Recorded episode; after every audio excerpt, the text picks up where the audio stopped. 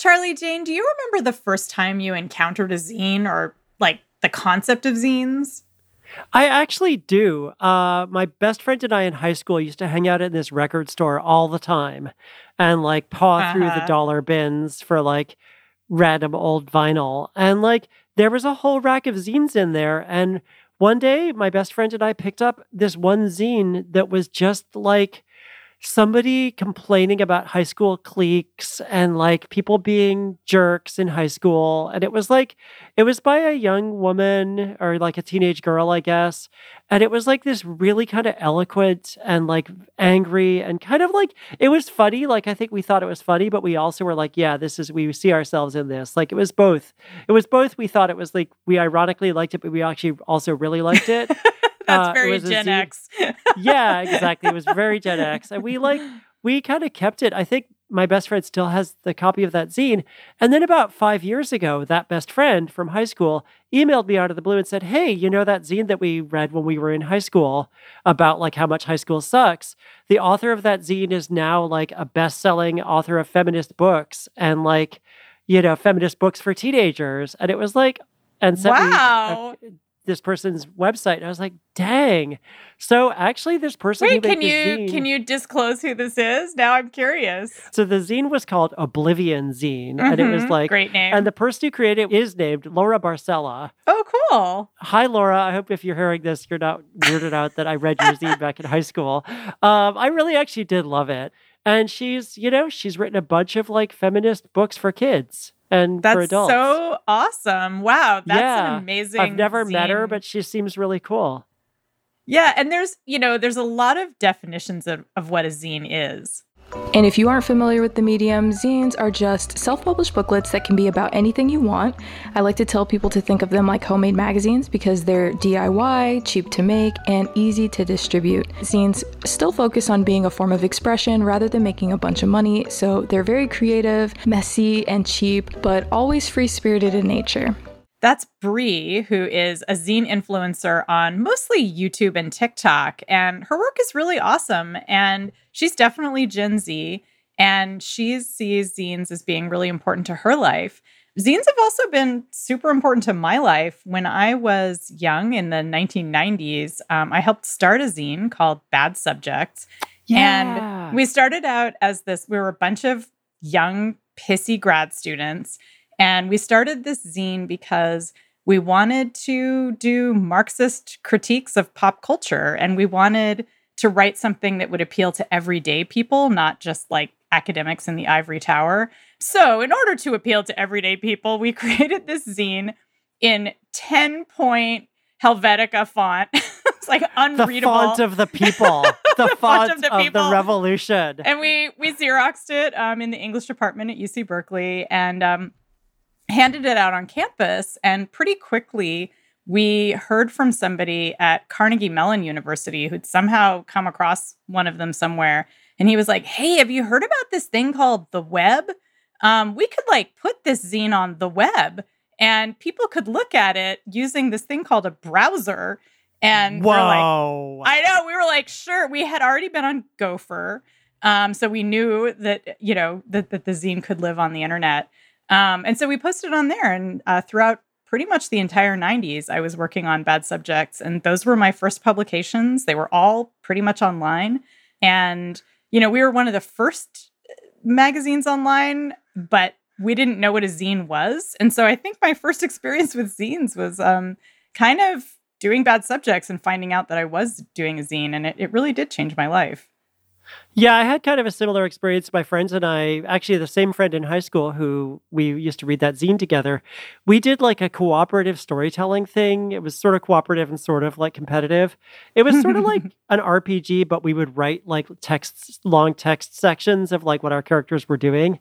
Uh-huh. And in you know in the early 90s we were still doing it and uh, one of our friends from high school who at the time had you know, was in college or had just gotten out of college and was a sysadmin, was like, hey, you know, we could put this on the internet. And I was like, great, are we going to have it accessible through Kermit or Grover or one of the other, like, you know, I don't even know, like one of the like FTP tools. And my former high school friend was Fetch. like, actually, there's this thing called the web, and we can put it on the web and use HTTP instead of FTP. And I was like, that sounds that sounds made up. That sounds fake.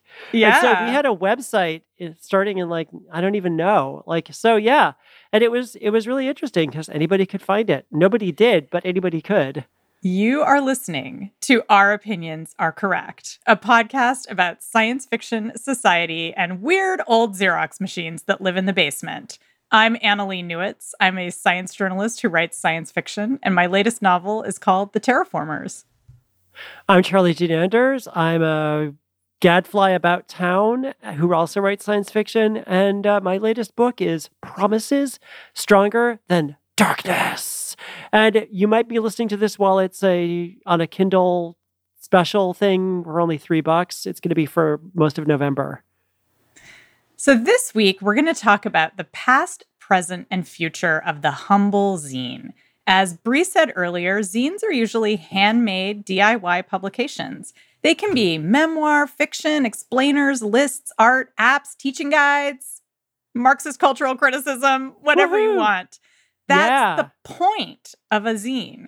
And we have got two guests here to talk about zines with us writer Lynn Peril, who created the weird feminist zine Mystery Date in the 1990s, and artist Lawrence Lindell, whose recent graphic novel Blackward is about a group of young Black queer people in Oakland, California, trying to start a zine fest. We're going to talk about the 100 year long history of zines and where zines are going next. Also, on our mini episode next week, we'll be answering your questions if you're a Patreon supporter. And that means you asked us some questions in the Discord, and we're going to just tackle as many as we can. I've already seen a bunch of amazing questions in there, so I'm super excited to get to those. And that reminds me, hey, we've got a Patreon and you can support us on Patreon and it'll help us keep this podcast going and like spreading joy and positivity and occasionally like hate and negativity out into the universe. And you know, we don't, we don't do that. No. we say okay, joy and negativity. Joy and neg sometimes joy and Joyful positivity. negativity. Sometimes joy and positivity, sometimes joy and negativity. It's one or the other Fair and enough. uh, yeah, and you know, it really it's not just a way of supporting us financially, it's a way of being part of our community in a more meaningful sense because we post extra content on Patreon that you can reply to, including mini episodes every other week. And we're in the Discord chatting with you about like what's going on in the world and what's going on in speculative fiction. It's uh it's a really special kind of part of our lives that you can be part of. Uh, and all you have to do is just give us a few bucks or whatever you can afford at patreon.com slash our opinions are correct.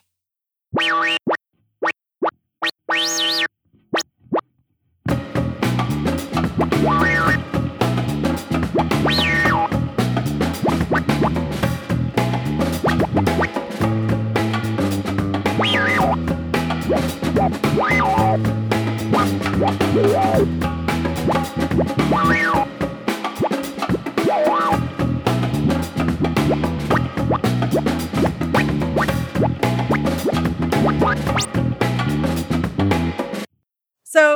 we bring on Lynn Peril, I wanted to start by talking a little bit about zine history. And we've already touched on this in a previous episode where we talked about pulp fiction with the librarian and collector Jess Nevins. Yeah. Zine, yeah, that was a great episode, by the way. Go back and, and check that out because that's really the deep history of zines. Because zines go way back to the earliest days of science fiction fandom in the 1910s and 20s when they were called fanzines. And they were full of critical commentary, reviews, short stories, other weird doodles, poems. And fans would send them back and forth in the mail to each other, uh, often as part of what were called amateur press associations. Yeah, we owe so much of like the culture of science fiction and fantasy to these zines that were being created, including like that's how we got Kirk Spock fiction. That's how we got the That's concept right. of slash fiction and like fanfic, Fanfic. about characters from like TV shows, movies, books, whatever, like hooking up and doing all the things that they couldn't do in the official version. that started with zines, and like we wouldn't be the same without it. Yeah, and one of the most famous zinesters of the early 20th century was H.P. Lovecraft, who started out working in fanzines and amateur press associations and then became editor of Weird Tales, which was a pulp magazine, which was basically one step above fanzine. So the history of fanzines is let's say mixed. Diverse. it's mixed. It it's it contains amazing works by people of color and feminists trying to talk about experiences of people who weren't included in mainstream fiction and it includes people like hp lovecraft who explicitly used his fiction to advance a racist history of the united states and a racist image of the united states. Yeah i mean i I still love zines, but yeah, it's not all it's not all great. So there was also a second wave of zine culture, which kind of starts in the late 70s with punk rock, but really catches fire in the 80s and 90s. And that's when desktop publishing and cheap copy machines made it really easy for artists and musicians to just make a zine at almost no cost. And there was this real, as I said, kind of punk DIY aesthetic to those old zines one of the first big zines that I encountered in the San Francisco Bay Area was called Processed World. It yeah. made a big splash nationally, and it was made for office workers who hated capitalism. And one of the editors was Chris Carlsson, who's still an activist in San Francisco today. And he urged other office workers to steal paper and copy machine time from the companies where they worked to make their zines. Yeah, I, you know, that seems like the best use of office equipment and the best use of like office time, honestly. yes. Like, I don't know. I mean, that was we got point. to be part of we got to be part of some zine stir communities. Like I've loved hanging out at the Zine Fest here in San Francisco, which some of our friends help to run now, and like Beantown Zine Town in Boston we used to go to. And like mm-hmm. I love the fact that like zines are a way to kind of talk about like they they're often kind of in that space between comics and like personal journals and like just you know scrapbooks they're a way to talk about stuff that's going on in your life but they're also a way to tell stories that maybe you couldn't tell anywhere else and often a zine belongs to a very specific community and it's a way to hash out stuff that affects that one community without necessarily inviting people from like the wider world to come in and like share their opinions the way would happen if you post on the internet. There even now. I feel like zines have a really special role. I really agree. And I think part of it is that they can be anything you want. It's not like yeah. if you make a zine, someone's looking over your shoulder saying it has to be 137 characters or, you know, it has to be written in a certain language or like you have to spell things correctly or um, or you can't have lots of art or you can't have pictures of naked people. You know, it's it's like your own thing and it really it's interesting to contrast it with social media, which I think we'll be talking about more in this episode because it is the first glimmer of what we think of as social media now, in that you could make something really personal that was your own and share it with people uh, with v- relatively little friction. But the difference is that with social media, as you said, the whole world could potentially look in. Whereas with zines, a lot of the time, it's just people asking you to mail it to them in the mail. And sure, mm-hmm. they can pass it around to a whole bunch of people and, you know, it could become something nationally famous, but it's a lot less likely. There's so much friction there. These are physical objects. It's really mm-hmm. hard to reproduce them. All right. So, here to tell us more about the second wave of zine culture, we are thrilled to have friend of the pod, Lynn Peril, joining us. She is the creator of the zine Mystery Date and the author of several books, including Pink Think, which was partly based on Mystery Date, as well as College Girls, A History of Women in Higher Ed, and Swimming in the Steno Pool, A History of Secretaries. Welcome to the show, Lynn.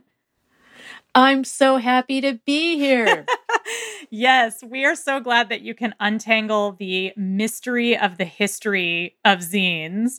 Yeah. Um, so I wonder if you could take us back to the 1990s, um, or perhaps even further, to describe the world of zines as it was when you first encountered it.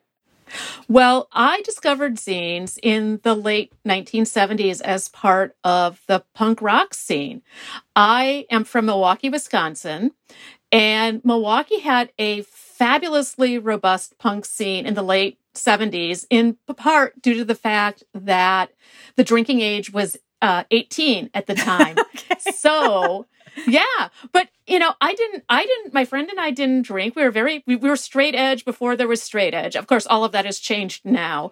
But um, at the time, we didn't drink. We just wanted to go see all of these amazing bands that that came came around because Milwaukee, Chicago, and Madison are basically like a ninety a, a triangle with sides of ninety miles. So. Mm-hmm bands would come and you know play all those three towns. So the first zines that i really was aware of um, were the punk zines. I read about the ones from from england like Sniffin' Glue and um, i had religiously read new york rocker which was more, more of like um, a, a, an independently produced newsprint kind of publication. Mm-hmm. but then in milwaukee oh my gosh we had we had a, a, a one sheet Xerox zine called Autonomy. Ooh. We had we had like a little digest zine called Crush on You. Mm-hmm. Aww, um, that's one such a great my, title. I know, right? Um, and one of my favorites was a zine called See Hear, which was, of course, eventually the same as the um, the zine store in in New York. Although I don't think they had anything to do with each other. Mm-hmm. Um, See Hear was um, written and uh, produced and illustrated by Glenn Rehse, who was a and, still is a Milwaukee area musician who was in the 80s um, psychedelic revival band Plasticland, if you remember them. Mm-hmm. So this mm-hmm. was his pre-Plasticland uh, zine that just had his totally trippy black and white um, ink drawings in it as well, and it was great. So those were the first zines that I saw and I really, really wanted to do a zine, but I was really too shy for a long time. I moved to San Francisco in 1985. And that's where I also became aware of many, many other types of music zines because when I, I came here with a boyfriend and he worked at Subterranean Records oh, down on, on 16th oh, oh Street. God. Do you remember Subterranean? Yeah. yeah. Back. Oh my God. Yeah. Yeah, it was great. It was a great place to be. Steve Tupper, who ran Subterranean, was just, you know, just a, a really great, interesting, grouchy, great guy to be around. Oh, um, oh, man. And the, so Subterranean just had like just boxes and boxes and boxes of of music zines from all over the United States. And again, I was just like, man, I really, really want to do a zine. They're so cool. And I just don't know what to do one about. Which then, probably late 80s, early 90s, I was in, there was that great bookstore that was on California, just down um, just up from Polk Street, just up the hill from Polk Street, mm-hmm. right by the the the, the uh, Five Spice Chicken place that is still there, and that is where I found John Marr's oh, anti-sex yeah. tips for teens zine, and that just really that was like, oh my god, I this is what I want to do. I want to do something like this. I, I, I, I, I this is great. I can do this. This is going to be awesome but I still didn't exactly know what to do. But just the whole idea of of these great old, um, out of touch historical sex guides for teens was like, oh, that really floated my boat. so was that before he was doing Murder Can Be Fun? It was like a it was like a one-off special edition. Like Murder Can Be Fun was already in existence, uh-huh. but I didn't I didn't know about it yet because the first thing that I saw. In fact, I bet you they had actual copies of Murder Can Be Fun there uh-huh. on the same shelf, but I just went, no, this is for me. That's so awesome. Uh, for for listeners who aren't aware, Murder Can Be Fun was John Marr's zine that was, you know, quite well known in the 90s. Still well known among discerning murder, murder yeah. fans. So, Lynn, could you tell us more about Mystery Date and what led you to create that that zine, and who who did you think of as your audience for that zine? so finally, I wound up getting, um, I finally, finally got a copy of the Mystery Date game, which I had wanted ever since I was a little kid. And I was like, great, this is it. This is what I'm going to write about. This is what my zine is going to be called. And I just always imagined that my, my audience was you know, I always write the stuff that I want to read. So I guess I always thought of my audience as being somebody like myself mm-hmm. who had grown up with these like really antiquated ideas about gender and femininity and went to their home ec class when there was still sex segregated home ec classes. Like mine was, I believe, like the last year that my suburban Wisconsin junior high school did sex segregated shop and home ec, and who just, you know, thought it was a, a, a load of BS and just really wanted to dig down into that and laugh at it. Mm-hmm. so, feminist satire. Yeah, a feminist you know, feminist history and pop culture history with a feminist bent. Yeah. And so what was the meaning of mystery date when you finally played the game? Like is that was that your first issue? Was like just talking about the game? It was pretty much that that was like the main the main um, essay in the first issue, and I think we also I think I also and when I say we I mean I because it was always a I was except for one issue when I had a couple of other things from a couple of other people. It was always just me. I wrote wrote it, illustrated it, or you know, with collaged it. Mm-hmm. Um, it was all me. It was so amazing to have the game and to actually like look at it, and it was all about like all of this like intense gender training for young girls. It was that that for example, the age range, like the box, uh, the game box mm-hmm. always would have like, you know, these are the ages that we think should be playing this right. game, recommended ages.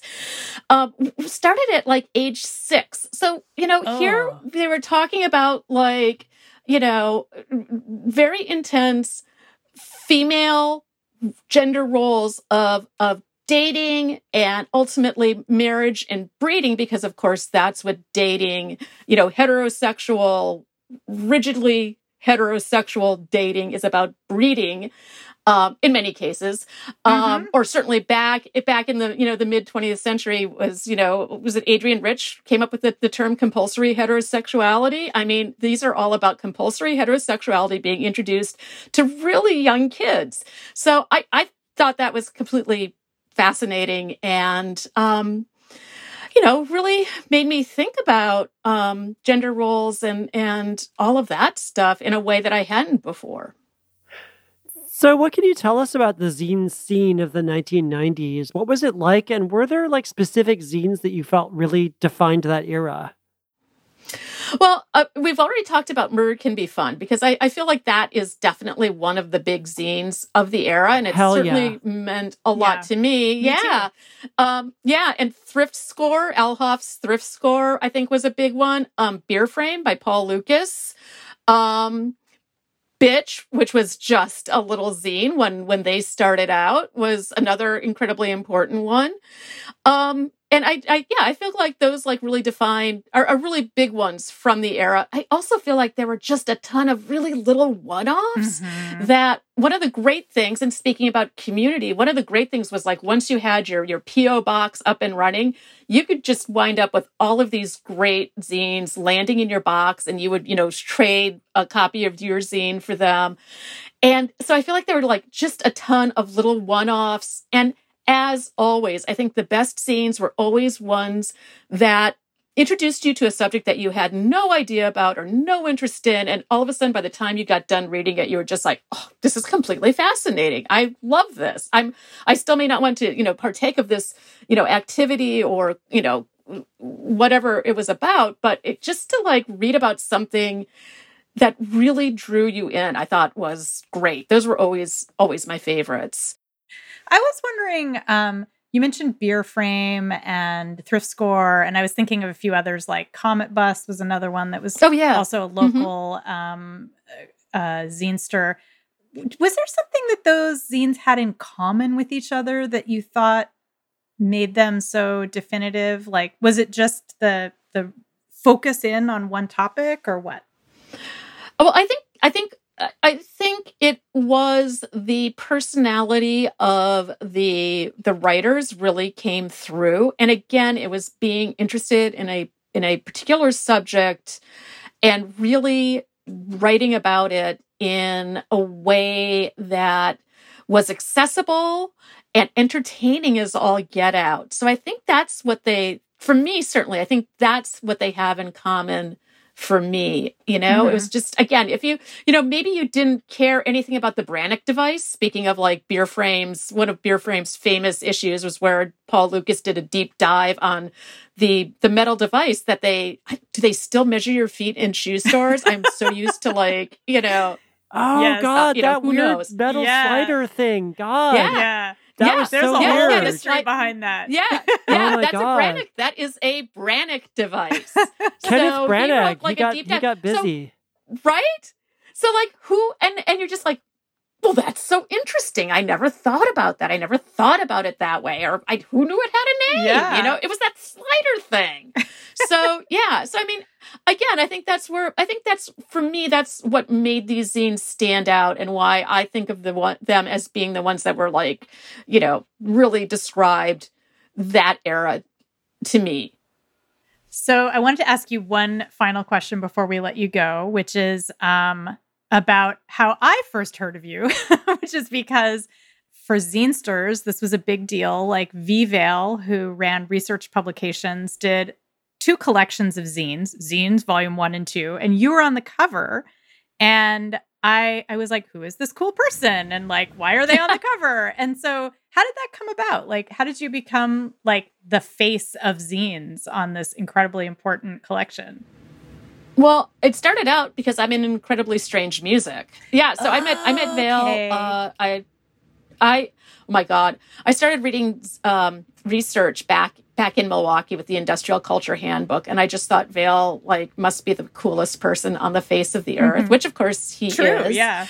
Um, and then I I met him first, although it was not like a met and remembered each other or anything like that. Um, I used to work at um, a gallery called San Francisco Art Space mm-hmm. in the '90s, and we did a survival research laboratories show. Okay. And and um, Vale was down for that, and that's the first time I met him. But I did not actually meet him to become friends with him um, until you know '92 ish, I think, and then um, yeah, I I don't even remember how he found out that I was a you know a record collector and into into incredibly strange music. But I wound up being in that, and I think at that point in time, I I actually talk about wanting to do a zine, mm-hmm. and maybe I have just started doing Mystery Date. I can't remember, but he knew that I did a zine. And then, to be honest, it was just, I was as shocked by it as anything. I was like, what? Be on the cover. Oh my God. Yes, of course. Of course, of course. So, um, yeah, uh, you know, he was, he knew me. Uh, I had already been interviewed by him. And I think that made it kind of, kind of an easy, an easy choice in the sense that, you know, I was already there. Yeah. so yeah. yeah. And research, yeah. research publications was an interesting phenomenon where it was kind of a zine and kind of a book and kind of self-published yeah. and kind of not. And like, so yeah. yeah, that was a really and so yeah, it sounds like music is what really brought you into this on like every It did. Level. It did. Cool. It, on every level. And I I didn't even think about that until you said it. But yeah, that's true. Yeah. Cool. Well, thank you so much for uh joining us. Yeah, thank you. Telling us wait, all wait, this history. That's a better heart. Yeah, that yeah.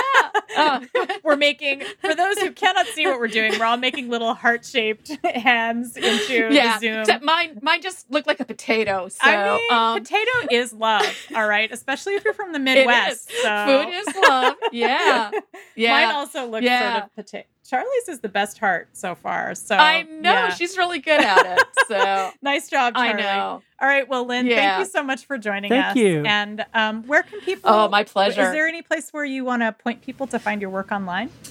Um, probably highlowbrow.com has like the most of it, uh, the most recent. Um, yeah, cool. yeah. All right, so check yeah. out Lynn's. Send them there. Column there, and of course, you can pick up her books uh, anywhere where fine books are sold. Hell yeah! All right, thank you. Bye. Thank you. Thank you. Bye. Bye. All right. Coming up next, we have artist Lawrence Lindell, whose new graphic novel, Blackward, has us both completely obsessed.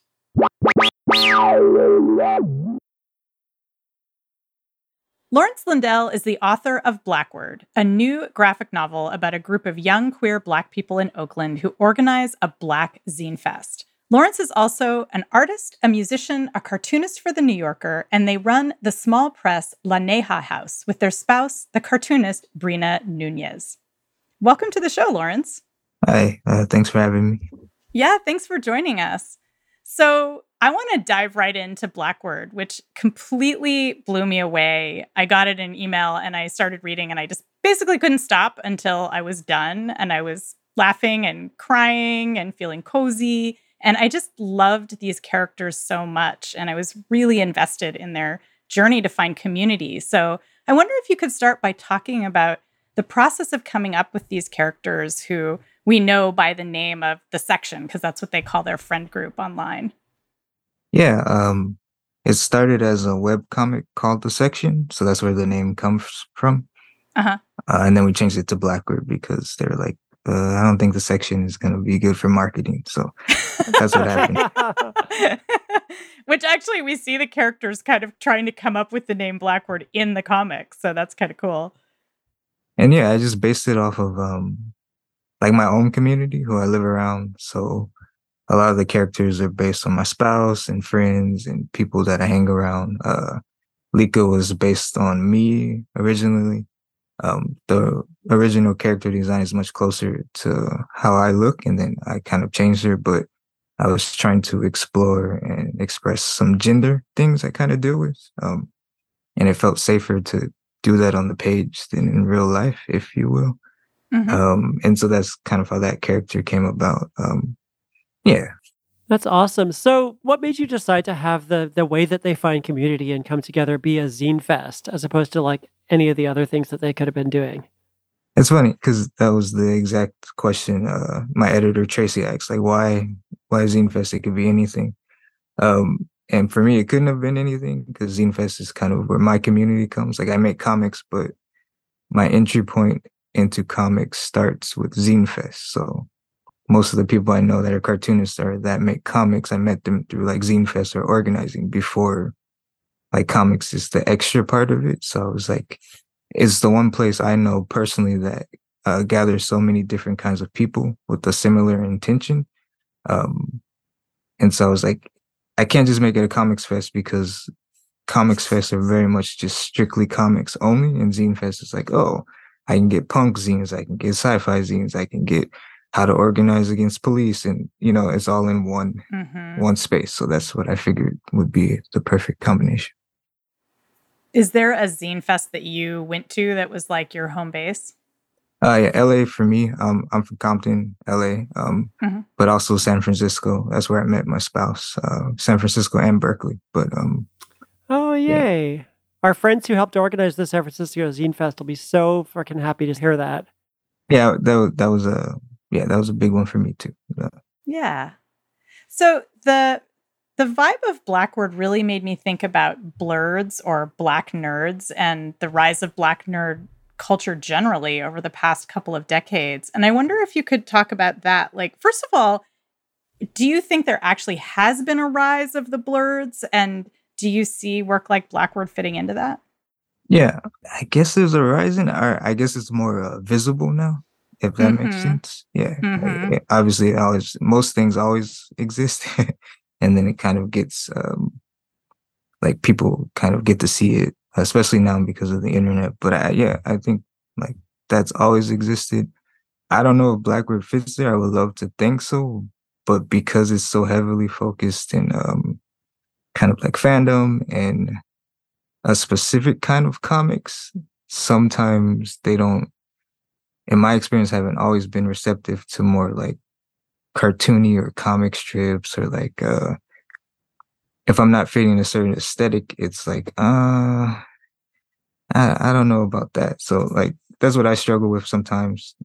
Um knowing if I do like obviously I fit into that. There's no I'm black and I, I like comics and things like that. But it's just like knowing knowing that sometimes there is an aesthetic associated with it that um my aesthetic doesn't always fit. So I don't know where my place in all that is. Can you can you say more about that? Like what it, what is the aesthetic that you think um, is like the blerd aesthetic that like a more cartoony graphic novel doesn't fit into? Yeah, it's weird because it's like obviously it fits, but it doesn't. So like um, mm-hmm. when I used to go to conventions early on, uh, they would kind of pick up my work and be like, "Oh, this is kid stuff. It's like cartoons. Like you know, we're looking uh-huh. for the ah. comic books of like." You know, we want to see this good uh, depiction of blackness, and it's like, well, this is a, a type of blackness that exists that I'm trying to depict. Um, like you mean like uh, superhero comics or like like kind of more indie, like uh like image i guess would be the sure. closest i could yeah like, like creator driven comics yeah so it, like in a certain aesthetic too it's like yeah i know how to draw but this is what i like to draw and it doesn't mm-hmm. need to mm-hmm. be like so realistic all the time and sometimes i get it our history here in the states as black people particularly being caricatured it's like uh it's always on my mind of like i don't ever want to be like I don't want my characters to come across as like you know, buffoons and things like that. But it's like mm-hmm. I'm very deliberate in what I do, and I hate that it's automatically written off as like, oh, we don't we don't do caricature type stuff. You know, we want more oh. serious. So it's like a, a weird balance of being this artist of who has all these years of studying and who thinks I'm being intentional, and then to meet people and they're like, no, we don't like that type of stuff. Yeah, because it just could too easily be mistaken for a stereotype. Yeah, it's sort of a weird form of almost respectability politics, I guess. Yes. Yeah. yeah. So, do you think black and queer nerds have like changed nerd mainstream nerd culture? And if so, like how do you feel like that's happened? Uh, I I say so. I mean, I I feel like black and queer people change culture all the time, uh, whether they get the yeah. credit or not. Uh, it's just a fact. But um, yeah, I I would say so because I feel like there's a lot of things that are queer that people don't know off the bat. Like it's kind of not snuck in there, but it's written from a perspective of a queer person that until someone finds out it's queer, like, oh, we don't like that. And it's like, oh, but it was queer all along. Like, what are you talking about? Um, and so in that way, I feel like definitely like it's like these little it's like what I feel like what they feel like is the gay agenda. It's like, oh, everything's being made gay now. It's like, no, it was gay all along. You just didn't know. And now that you know, it's like you have a problem with it. But oh well, you'll get over it or you won't. So I feel like like, yeah, it, queer people, black people, uh, especially me being in the States, like we shape culture here no matter what it is. Um, and so yeah, I feel like it's undeniable. Even if it's not intentional, I feel like it's just a part of what happens. I was just going to ask if you have like a specific example or a set of examples in the back of your mind when you're thinking about people saying like, "Oh, this is all of a sudden queer," and you're like, "No, it was always queer." Is there something that stands out to you? I think in mainstream more recently is like the Matrix movies. Um, yes. Oh yeah, for sure. So, like even myself as someone who was like, um, when I was watching I definitely was not out or even thought to explore any of the queerness that I'm coming to terms with like later in life. But then you look back and you're like, oh, yeah, like, oh, okay. So I think there's so many things like that where it's like it goes over everyone's head that's not in the know, especially if you haven't started exploring like me. Like I just wouldn't know. And then when you know, you're like, oh, that's that's kind of cool. Like um, mm-hmm. yeah. So that's what I think about. Like things like that where it's like, oh, this is so obvious, but at the time to me it wasn't obvious. And it's like kudos to them. Maybe I don't even know if it was obvious to the people making it or if it was just coming through them like subconsciously. Yeah. Yeah, I, I think that that's a good question because I, I do think the Wachowskis have talked about how it was kind of they they were also expressing something unconscious. And so yeah and I think that's how a lot of queer culture works oftentimes is there's there's sort of two levels. There's like the do you know what's going on if you're queer level? And then there's like hey there's bullet time and like cool like jackets and like racing around. And that's that's good too. Like i love that. So you can you can appreciate it on both levels so I also wanted to talk about um, going back to the characters in Blackward. I wanted to um, talk about Mr. Marcus, who's such a yeah cool, pivotal character. He owns the Books and Things bookstore, um, and which made me think of Marcus Books in Oakland and Sista Sci-Fi in Oakland, which are two great black-owned bookstores. One of which totally specializes in sci-fi, and um, and currently doesn't have a real bricks and mortar presence, but is there online. Um, so I'm wondering what does it mean to have activism and community start in a bookstore as opposed to, say, on the street or in a church or in some other kind of community space? Yeah. Uh, funny thing is the character's named after Marcus Books, and so I kind of wondered that. Yeah. yeah. yeah, that's really cool. Um, I don't know if I thought about it. I think I was thinking about spaces that um exist like that, like bookstores, where it's kind of um, well, I don't know about anymore. I, everything's been weird since the pandemic, but where you could Yeah. just go and kind of uh explore all these things, and I feel like bookstores are very good at some of them are very good at that, like creating a space where youth, uh, even libraries too. I thought about having a library because they focus on that even more. But where bookstores are like kind of like a they're like a part of the community that's left out, if you will. Also because not everyone has an independent bookstore. Like when I was growing up, I had to go to Barnes and Nobles or Borders and things like that. Um, But I Mhm. remember you could sit in there and read books all the time. So Yeah. That's like one of the things that's amazing about bookstores is that you can kind of hang out and like just kind of be there with the books and with your friends. And it's like a really cool thing in the community. yeah, and I think of his characters like all of the elders I kind of had. Um, even if they didn't understand whatever I was into, they didn't kind of um, throw me away. They kind of just like, oh well, let's uh let's let him explore that type of thing. And so that's how I view Mr. Marcus. Uh, yeah. Nice. What kind of exploration do you think is possible in a bookstore that isn't in um, like another kind of space? I, I feel like it's similar to Zine Fest. Like there's so many options. Even hmm bookstores that specialize in stuff. Yes, it might be one specific uh, genre, which is kind of rare, but it happens. Uh, but it'll be things that you didn't even know exist within that genre, and that's why I like bookstores. You're like, like you you're walking, be like, oh shit, what this can be this, and, and I don't know. I feel like, especially bookstores, because it's such an investment for them. They're very um, not selective, but they want to put like the quote unquote good shit or things they value in their store as well, and Yeah. I don't know. I found so many things in bookshops, as long as the the shop owner is not snobby, but that they're like, oh, you should check this out. You like this? Maybe check this, and then you're like, oh shit, I didn't know this existed. And so I feel like similar to Zine Fest, like it, you can explore more than just uh, what you're used to. Yeah, totally. So, I mean, we were talking before about how zines were like a huge part of our lives in the back in the day in the 80s and 90s. But, you know, zines are kind of coming back again. And what do you think zines mean now compared to what they meant like, you know, 30, 40 years ago? And how do you see your work fitting into this long tradition of like science fiction fanzines that go back like 100 years? Yeah, I was thinking about that too. Uh, because it's weird. I meant comics, but my entry point to zines, like I didn't learn about fanzines until after I was reading like punk zines, and you know what I mean. Like it was like my entry point is definitely from hardcore and like punk rock, and then um a lot of political like pamphlets on like don't talk to the police or here's what you do if you like you know that type of thing. Mhm. So Yeah. um, when I- when I found out about fanzines, I was like, oh shit. like it it expanded what I thought zines were even more. And then you dig into mini comics, which is like, oh, what? And then you get into portrait zines and then photo zines. And I feel like um I don't feel like there's anything I'm not gonna say it's not new, but I feel like it's just like a it's reviving what what already came before and it's a little zines are always supposed to be accessible, but I feel like they're even more accessible now because of the fact of the internet, I guess if that makes sense. Mhm.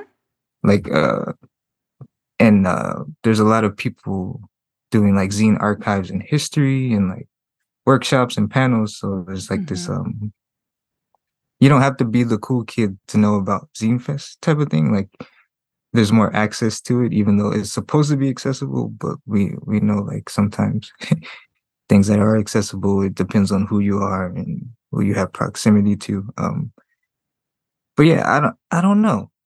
Basically all that rambling is to say I don't know. um I'm trying to figure it out so that you guys have a good show. Um Are you working on anything next? Yeah, I have a book, a middle grade graphic novel that I technically did before the Drawn and Quarterly one that comes out next year. But I'm Mhm. current currently uh working on my second novel with John Cordova. Um, it's more adult. I mean, Blackward wasn't. it's not like it's marketed as YA, but it really was just like I'm making a comic for everybody or whoever wants to mm-hmm. read it. But this one is specifically like adult memoir comic.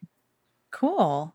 Uh, and so it deals with uh, me coming home from England to Compton, and then kind of this mental health uh, break I had because uh, I have bipolar and uh, PTSD. Um, and so I kind of dive into like what that was like, um, and talks about zines and like me doing zine fest and traveling and all that stuff. So cool. So we can expect um, more community through zines coming from you soon. Yeah. Um, yeah. Well, thank you so much for joining us, Lawrence. Um, the book again is Blackward, and people can find that anywhere that fine books are sold. And where else can people follow your work online? Um, just like uh lawrencelindell.com. Uh most of my social media is private because I feel like relatable. I don't know. Yeah, it's just yeah. yeah. yeah. so I'm trying to step away from that and just focus on like uh you know family and making work that I enjoy. Awesome. Well, thank you again. Yeah, thank you so much. Thank you. Wow, that was so interesting. I loved hearing the really different stories of how Lynn and Lawrence found their way into the world of zines. And it made me think that, like, we're in this moment right now where there's a resurgence of interest in zines. And that's maybe because we're in kind of this media crisis where, you know, we're not really sure where to go for our social media. We're not really sure where to go to get good information or to find good music or like find other people. And zines just feel right somehow. They feel really tangible and authentic, not algorithmic and corporate. I don't know. What do you think? I think that's absolutely right. And I think that, you know, there's a bunch of reasons why maybe zines were less of a big deal like for a while there. But part of it was that the internet was supplying that need to have like very personal, very weird kind of like non, you know, monetizable personal expression that was just like, yeah, here's some weird stuff. And like, you know, you and I both used to go to the Webzine Fest in San Francisco back in the 2000s, where it was like, yeah, yeah, they were zinesters, but they were zinesters on the web. The web. And a lot of them were early bloggers, you know, and like live journal people. Yeah. And it was like a mixture of like bloggers, live journal people, and people who would do just like a website of nothing but like, naked German parachuters. Like they'd find tons of pictures of naked Germans parachuting, and that would be the entire webzine. And it'd be just yeah. like, here's every picture I could find of this weird thing. And that was the kind of stuff that I was like, oh, yeah, okay, zine culture is alive and well on the internet. And we don't need to necessarily spend all that time photocopying and pasting and stuff because it's on the internet. There's webzines. I still have my webzine 2000 t shirt somewhere. It doesn't fit anymore, but I still have it. And yeah. Uh, but I feel like now the internet has gotten more corporate and has gotten more kind of all the stuff that zines were reacting against and that web zines were reacting against and the web is gone. And so yeah i think that uh, we have to turn back to zines. Yeah it's funny because what lynn was saying was that for her zines had been this source of like weird information like you said like you could just kind of go on the internet and replace that really easily like by finding the naked German parachutists or like, right. you know, or the like the website that's entirely devoted to like how to take care of African daisies or something like that. Yeah. But what Lawrence said was that his early experience of zines was a lot of political stuff and mm-hmm. like, you know, how to deal with the police if you're black. And like, that's also the kind of information that people were trading actually a lot on Twitter and other spaces online. And like, Black Twitter was like almost performing that role that those zines he described had once performed. But now all of that stuff is just buried under like propaganda and yeah. weaponized information. And so you can't be sure that you're getting something real and authentic from a member of your community. But with the zine,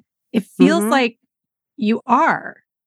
Yeah, it feels more personal, and you can meet, often meet the person who made the zine if you go to a zine fest, they're sitting there at a table, mm-hmm. they've got Mm-hmm. their zines. You can actually be like, "Hi, you're a real human." Okay, cool. This zine looks cool. And you know, I feel like now I wouldn't want to let my freak flag fly on social media at Yeah. all because I would just get dogpiled by weirdos and like you know, I'm a weirdo, And but I'm talking about weirdos who are just like there to harass you. And like, I Mhm. might be like, here's all my weird thoughts about lasagna. And people might be like, I'm going to kill you because your thoughts about lasagna are not the approved thoughts about lasagna, or only Garfield or just because like you're lasagna, a or- trans person who Exactly. cares about lasagna. You know, I'm like it trans doesn't person, even matter. so I'm making lasagna trans. And like, I gotta say, actually, that Ooh, uh, I love trans lasagna, Charlie. Thank you. I mean, it is the best. I'm kind. waiting We- for your trans lasagna zine. we we use the correct amount of garlic is all I'm going to say. The correct amount, which is a lot.